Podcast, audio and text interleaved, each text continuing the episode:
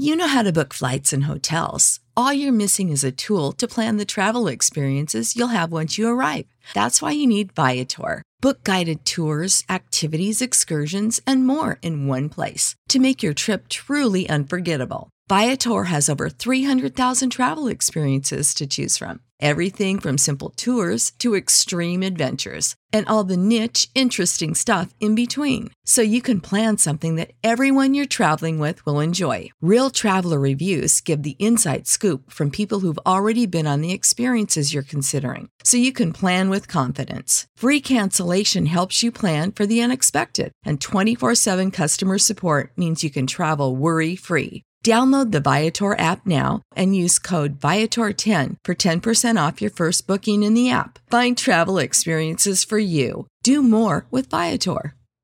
Support for this podcast and the following message come from Corient. Corient provides wealth management services centered around you. They focus on exceeding your expectations and simplifying your life. Corient has been helping high achievers just like you enjoy their lives more fully, preserve their wealth, and provide for the people, causes, and communities they care about. As one of the largest integrated fee only registered investment advisors in the U.S., Corient has deeply experienced teams in 23 strategic locations. Corient has extensive knowledge spanning the full spectrum of planning, investing, lending, and money management disciplines. Leverage Corient's exclusive network of experts to craft custom solutions designed to help you reach your financial goals, no matter how complex they may be. Real wealth requires real solutions. For more information, connect with a wealth advisor today at corient.com. That's C O R I E N T.com. Corient.com. Welcome to the 293rd episode of the Reading and Writing Podcast.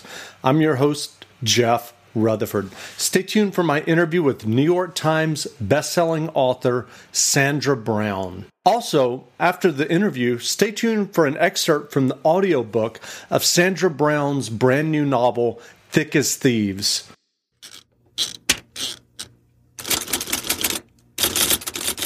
Welcome back to the Reading and Writing Podcast. My guest today is New York Times bestselling writer, writer Sandra Brown. Sandra has been writing professionally since 1981, and she's had 71 New York Times bestselling novels, including Outfox, Tailspin, Seeing Red, Sting, Mean Streak, and many more. Brown's latest novel, Thick as Thieves, has just been published. Sandra, welcome to the podcast. Well, thank you, Jeff. Thank you for having me on. Great. Well, if someone hasn't heard about your new novel, Thick as Thieves, yet, how would you describe the novel? well, it's uh, it's kind of a, a crime gone wrong. Um, I, I really started with a prologue, uh, not knowing for sure where it was going to go. Um, but all of a sudden, I was doing something else, and I heard someone say. Um, talking about it is a surefire way to get caught. And it was like, who said that? and I looked around, I was alone, but I was just suddenly thrust into um, into this scene where four thieves are standing around uh, a bag of money that they have successfully stolen, and they're laying plans for how they're going to handle things from here. And by the time I had about seven pages, and by the end of the prologue, all, already their plan had kind of started falling apart. so I thought, I'm onto something here because I started asking myself, you know, all of these questions like, who are these people? Where are they? Who did they steal from? Um, and I thought, well, if I'm that intrigued by this scene, then I think um, readers will be. So I called my editor and and sent it to him, and he read it. and He said, "Gosh, I can't wait to see what happens next." And I said, "Me too." so I had 450 more pages to figure it out, but but it really is. It's about um, which is is kind of a, a, thematic. You know, it's the the crime gone wrong and, and what happens afterward. And so, actually, um, the front story takes place 20 years beyond the backstory.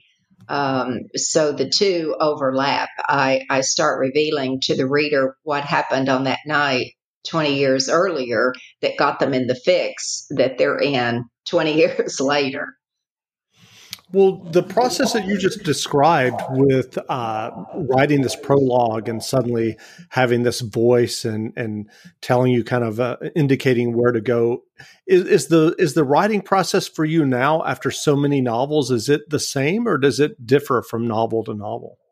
Well, it it sort of differs from novel to novel because sometimes uh, books have just begun with with that kind of schizophrenic experience you know where i'm just somewhere else and with people that i don't even know yet. It's like i've joined the story in progress and it's up to me to report it. Um, other times i've started with a character um, you mentioned uh, Tailspin. You also mentioned Outfox. And in both of those instances, it started with the character. I wanted to do a book about a freight dog, which is, you know, one of these pilots that that flies through anything delivering freight, and um, and he'll fly anywhere, anytime for reasons that are built into the plot. But the, the, the, idea of that kind of character intrigued me. So I did some research and then developed a story around it. Also, in the case of Outfox, it started with a character. I wanted to, to do a story about a con man because I'd heard on the news about um, this guy that, you know, the FBI and all other law enforcement agencies had been tracking for years and they never could find him because he would change his identity, would change his appearance, and he would con women out of their money and many times leave them, you know, dead or completely disappeared also. And I thought, how does somebody get away with that? And and how would they ever catch him? And I thought, well, it would take somebody who were who was also as good at conning someone else. So those two books started with the character. So really, it's hard for me to pigeonhole exactly where the ideas come from because the truth of the matter is I don't usually know. The idea will just, you know, will just materialize and some some ideas do not want to be a story. Um, I can work with them for weeks and massage them and prod them, and they just lie there. They don't do anything. and then others will kind of start taking on a life. The characters will become more real to me. They'll start materializing in my mind. And that's when I, you know, I, I think, oh, there's a story here. I've got to, I've got to find it. Well, given your career and the novels that you write, I'm I'm I'm also curious about kind of that process. Do you start to think about your next novel as you're wrapping up your previous novel, or do you usually sit down with a blank page and start thinking about the ideas as you just mentioned? I usually wrap one up before I start thinking. I, I, might have a vague idea or something will occur to me, and I'll think, "Ooh, I have to remember that," you know, and I'll make a note but it's so hard uh, to write one at a time uh, that I don't I don't bring any more punishment on myself than I already do because writing and I'm sure you've heard this from myriad writers that that you've talked to on this podcast that um, it is kind of a masochistic uh, experience. It's a love hate relationship. At least mine is. I speak to my own experience, but I know enough colleagues to know that we all say the same thing. You know, is that why do we put ourselves through this? Um, but it's also compulsive. Um, no one who is really that I know of is really successful at it without just grinding it out every single day.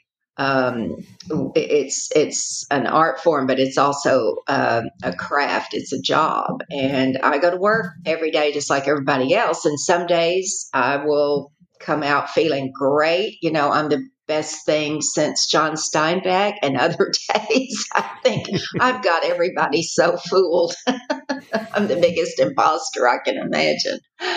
So it's like, it really is like starting over every single day. When I go to the keyboard, it's like whatever talent I had or fooled people into thinking I had, uh, disappeared overnight, and I'll never be able to do this again. So it's it's like facing a wall of fear every day. But in a way, I think that's healthy. I think the fear keeps the writer from you know believing all of the publicity.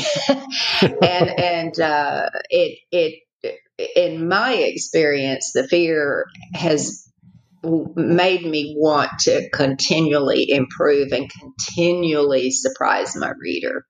That's my daily challenge and and given your career and the number of novels that you have written and published and have been bestsellers, do you take a break between novels for very long? Yeah, I do. Uh, taken a, a shorter break this year because of circumstances, but there wasn't anything else to do, so I've already started on the next one. Um, but um, yeah, I mean, I have a life, you know, I have uh, a life I, I really love. I love my husband and my children and grandchildren, and I have great friends. And so, um, except for this year, you know, I we go on a trip or, you know, I, I do take some time off. And also, once I put the book to bed, so to speak, and I've gone through that last galley read and everything is done, and all I have to do is wait on the publication of it or the pre-publication lead up, which is also work. But um, I'm ready to, you know, kind of let the cobwebs get get uh, blown away and um, and and take some leisure time. But then after a few weeks, Jeff, it's really crazy because then I start feeling, you know, restless. I, I think, uh, yeah, I, I, I can't wait to get into another story. So it, it is, as I say, it's a compulsive habit. I mean, it, it's just, I can't imagine not doing it. Well, as I mentioned earlier, you've been writing professionally since 1981 and you've had 71 New York Times bestselling novels. What does keep you excited about writing in 2020? I can't I, I can't answer that because um, I, I've I got a little lazy after I had finished Thick as Thieves, and um, and I had kind of gotten stuck somewhere away from home, um, and I, I couldn't go anywhere, couldn't do anything, and I didn't want to fly. So I just stayed put for a while, and I read. I read voraciously because before I was a writer. Uh, I was a reader, and I'm still a reader. Um, I just consume books. I love books, and still love. So I kind of um, just exercise my mind, and and I read, you know, outside my genre. I read some nonfiction books. Read, you know, historicals and biographies, and and then of course my you know my favorite authors too are you know my buddies and the ones who who write similarly to me and i read romances. And so i, I did that um, but it after a while as i say i just get restless and and i'm i'm ready to go you know back to work. But i found that i had developed some bad habits. And i think we we can all it, now you've got to fess up here but let's face it, if you don't have to get up in the morning at seven o'clock, you can go till eight, you know, or so. And so I was sleeping later, staying up later, binge watching television or reading or, you know, and I, about two weeks ago, I thought, you know, I've I've gone on long enough on this, and so I, I started going into the office, even though I didn't require my office staff to come in. I told everybody just stay at home, work from home. But I started, you know, dressing every morning and, and going into the office. There's something to be said about reporting for work, and um, and I don't go every single day, but I've I've made myself go frequently just to, to keep from developing really bad habits. Well, what were some of the books that you read when you were reading voraciously? One book that stands out, I read Erik Larson's um, book about um, Winston Churchill. The title is a long one and it escapes me now. The strife and the the something I can't remember. Anyway, it's his latest one. It came out about March and it was an interesting aspect of Churchill because um, it was set within the context of, of the Battle of Britain, uh, just about that six month period of time uh, from like August to, through January of 1940, uh, 1940, I think. And, um, and, and I was just fascinated because it was a very human um, approach to Churchill and a lot of uh, family information behind the scenes, you know, and, and he was uh, such a lion um, but also just uh, entirely human. and he really dealt a lot with the human aspect. So I enjoyed that. Um, uh, that's the one that stands out sure. in my mind. Education, um, read that. Um, so it was, I was reading a little bit, you know, outside of what I typically read, but then I would fall back on, you know, my favorites too. Great. Well, when you sat down to write and then get your first book published, had you had you written much fiction before then? I'd never written any fiction before then. Um, my but my background was um, it was really uh, the perfect gene pool. I had uh, my father was an editorial writer for the newspaper, and uh, so every day, you know, I saw daddy go to work and have to create something, you know, uh, 500 words on, on something. And so that the discipline of that, you know, just pulling something out of the air. And of course, he was commenting on, on, you know, the events of the day, but then he also would do some lighthearted stuff too. And then my mother was such an avid reader and such a romantic. And um, from, I have four younger sisters. And from the time that I can remember, you know, mother was reading us fairy tales out of her Grimm's fairy tales novel um, volumes. And and she was putting you know Jane Eyre in our hands and saying you need to read this. And I mean and she let me read Nancy Drew and all of that the Bobbsey twins and and all of that too but I also um, she she would give me great adventure stories you know to read Thomas Costain and Lloyd C Douglas and you know how to book flights and hotels all you're missing is a tool to plan the travel experiences you'll have once you arrive. That's why you need Viator. Book guided tours, activities, excursions, and more in one place to make your trip truly unforgettable. Viator has over 300,000 travel experiences to choose from. Everything from simple tours to extreme adventures and all the niche, interesting stuff in between. So you can plan something that everyone you're traveling with will enjoy. Real traveler reviews give the inside scoop from people who've already been on the experiences you're considering. So you can plan with confidence. Free cancellation helps you plan for the unexpected, and 24 7 customer support means you can travel worry free. Download the Viator app now and use code Viator10 for 10% off your first booking in the app. Find travel experiences for you. Do more with Viator. Ohio, ready for some quick mental health facts? Let's go. Nearly 2 million Ohioans live with a mental health condition. In the U.S., more than 50% of people will be diagnosed with a mental illness in their lifetime. Depression is a leading cause of disability worldwide.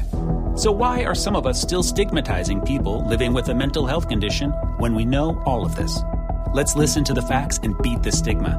Ohio, challenge what you know about mental health at beatthestigma.org.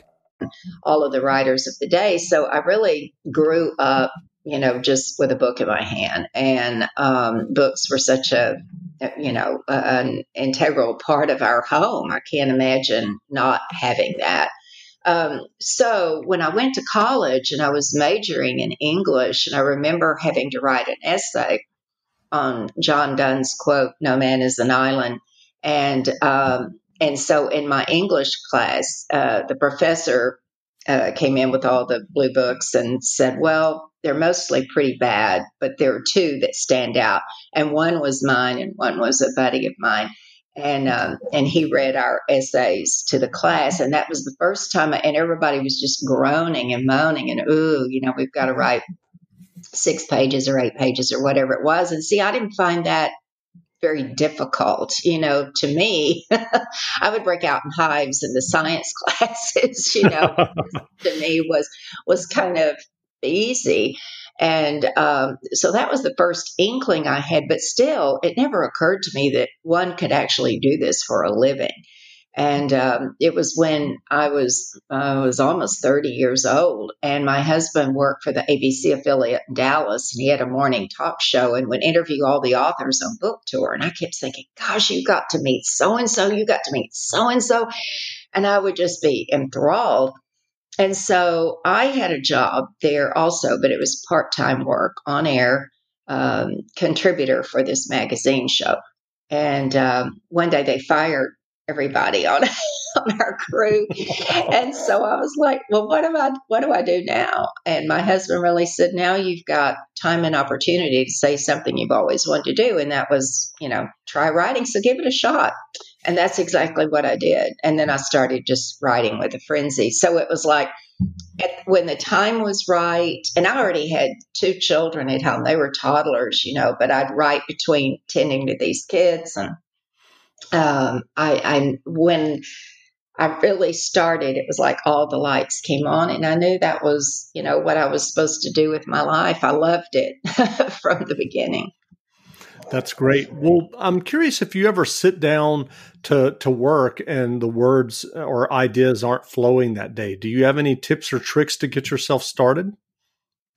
Uh, no. If I knew those tips or tricks, believe me, I would draw upon them. Um, but I do put in the hours. If all I do is sit in this chair and stare into space or out the window um, for the hours, I put, I, I, I stay there. I put in the hours. And if I can get myself to type, you know, two paragraphs, it may be awful but I can always go back and fix it.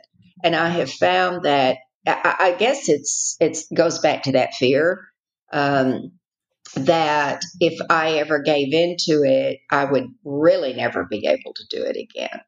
And uh, so I forced myself to stay there and to put in put in the hours because you know and and I know other writers who say you know forget it I'm not doing this today it's just not coming I'm going to go out and do something else.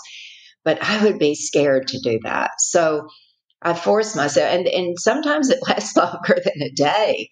Um, I can get in the middle of a book and and have that middle of the book spike where everything flips and then I'm like oh gosh, I got 200 more pages. What in the world am I going to, you know, fill that up with? What can happen now?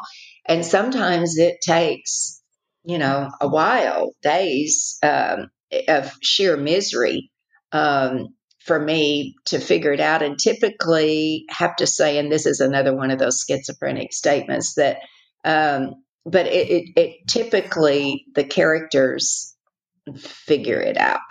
I'll, uh, you know, I'll wake up in the morning and think, now was that so hard? Why didn't I see that? You know, but it will be they they kind of sometimes nudge me along. So, um, but I'm, you know, I have been definitely have been definitely hung up, and it it's just torture. But I sometimes managed to pull it off. well, well, given your success in your career, what writing advice would you offer for those who are working on their own stories and novels? Well, the first thing is you have to read. You have to read all the time. And um, Stephen King uh, heard him speak one time, and he said, you know, he he reads as many hours a day as he writes. I don't know if I do, uh, but it would be pretty close. I mean, reading is still, you know, my favorite pastime. And so I read every night, you know, a few hours before I go to sleep. Um, and I read any other time that I possibly can. So that would be the first thing is to just immerse yourself in, in reading. And even if you're not enjoying a book, you need to be making notes on why am I not enjoying it? What did this author do or not do that is really irritating me? Um, and and learn from the books that you love as well as from the books that you aren't enjoying at all.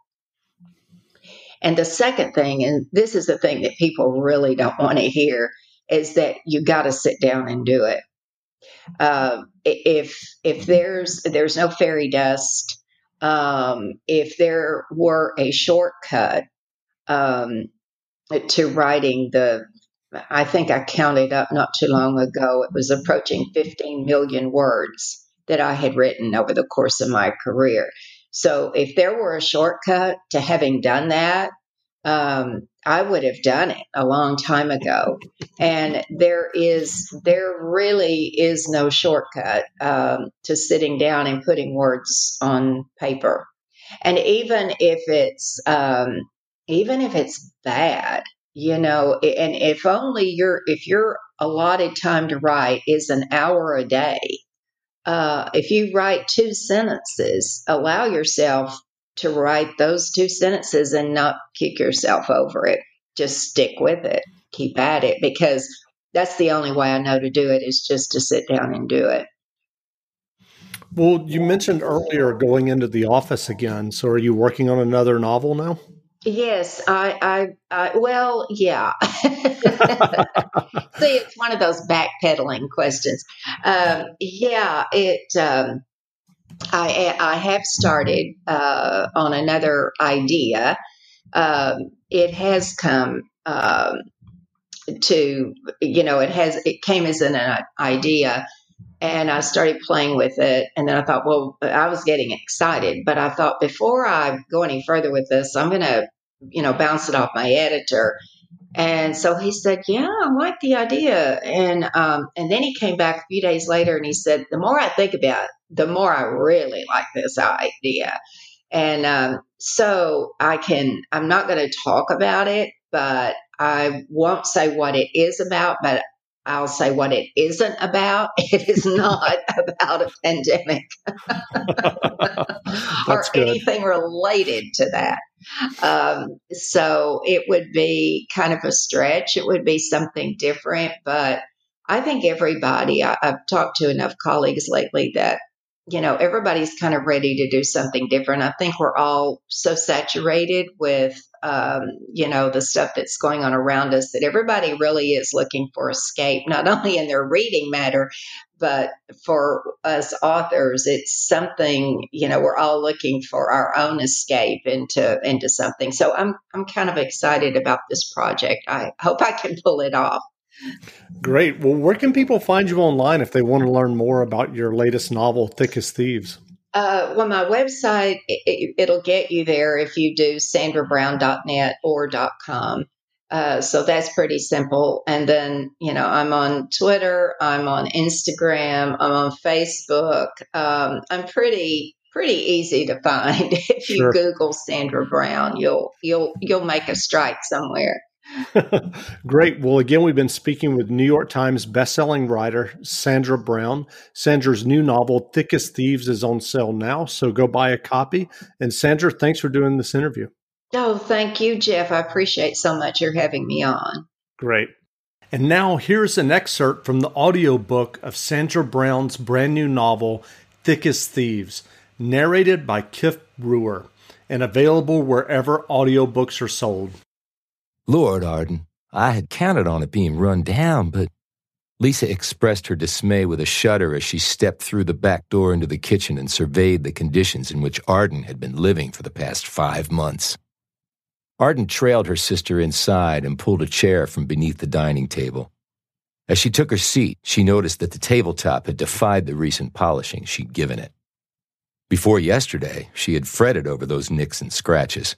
Today, she couldn't see what possible difference they made. Lisa was rattling on. Arden tuned back in. Have you had that stove checked for a gas leak? It could be a safety hazard. Is there a functioning smoke or fire alarm? They're called Braxton Hicks. Think of them as practice contractions. But it'll be a month or so before you start to experience them. And when you do, there are no cause for alarm. That's what the OB had told her on her last prenatal checkup. But yesterday's contractions weren't Braxton Hicks. They'd turned out not to be a rehearsal, and they'd caused a great deal of alarm in the produce section of the supermarket. She forced her thoughts away from that and back to Lisa, who stood in the center of the kitchen, elbows tucked into her sides as though afraid she might accidentally make contact with a contaminated surface. You told me you were occupying only a few of the downstairs rooms. What about in here? Lisa went over to the open doorway and looked in at the formal dining room and beyond it, the living room. Two decades ago, they'd been emptied of all furnishings except for the upright piano that stood where it always had. Arden had been surprised to find it still here, but she supposed that it had remained for the same reason Lisa hadn't taken it with them when they vacated. How does one cart off something that large? I suppose the rooms upstairs are as empty as these, Lisa remarked. Doesn't appear as though you've been in here at all. She gave the staircase a sweeping glance, then turned back into the kitchen. Where are you sleeping?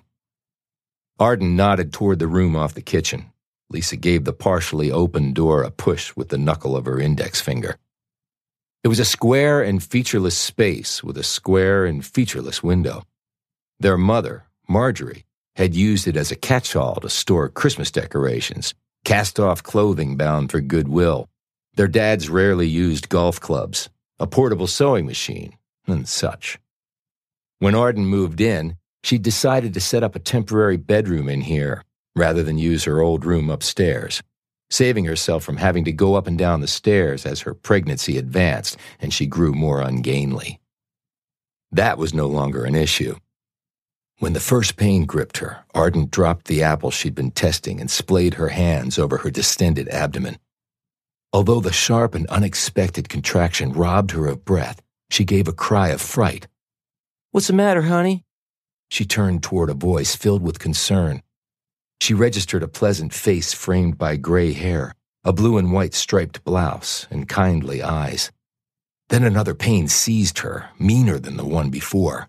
Her knees buckled. Oh, goodness, your water broke. You're going into labor. No, I can't be. It's too early. How far along are you? It's too early. Her voice went shrill with panic. Call 911. Please.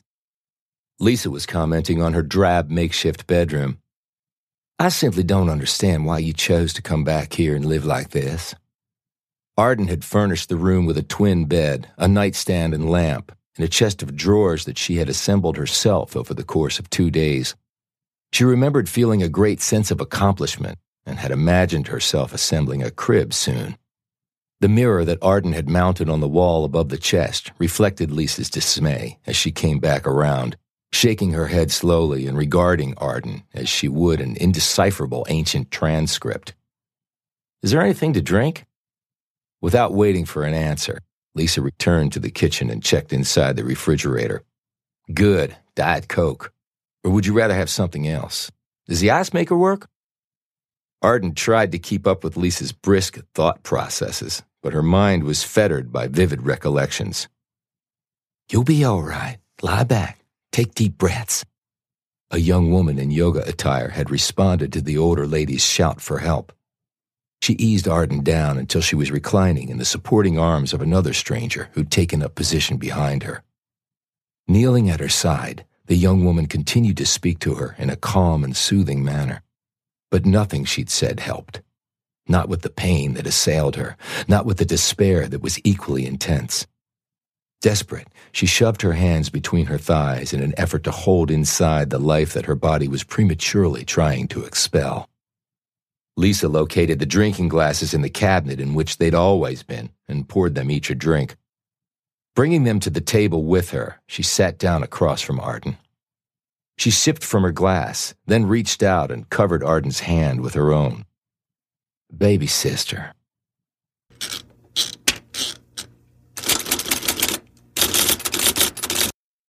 As humans, we're naturally driven by the search for better. But when it comes to hiring, the best way to search for a candidate isn't to search at all. Don't search, match with Indeed. When I was looking to hire someone, it was so slow and overwhelming. I wish I had used Indeed. If you need to hire, you need Indeed. Indeed is your matching and hiring platform with over 350 million global monthly visitors, according to Indeed data, and a matching engine that helps you find quality candidates fast. Ditch the busy work. Use Indeed for scheduling, screening, and messaging so you can connect with candidates faster. And Indeed doesn't just help you hire faster. 93% of employers agree Indeed delivers the highest quality matches compared to other job sites according to a recent Indeed survey. And listeners of this show will get a $75 sponsored job credit to get your jobs more visibility at Indeed.com slash podcast. That's Indeed.com slash podcast. Terms and conditions apply. When you need mealtime inspiration, it's worth shopping Kroger, where you'll find over 30,000 mouthwatering choices that excite your inner foodie. And no matter what tasty choice you make, you'll enjoy our everyday low prices, plus extra ways to save, like digital coupons worth over $600 each week. You can also save up to $1 off per gallon at the pump with fuel points. More savings and more inspiring flavors make shopping Kroger worth it every time. Kroger, fresh for everyone. Fuel restrictions apply.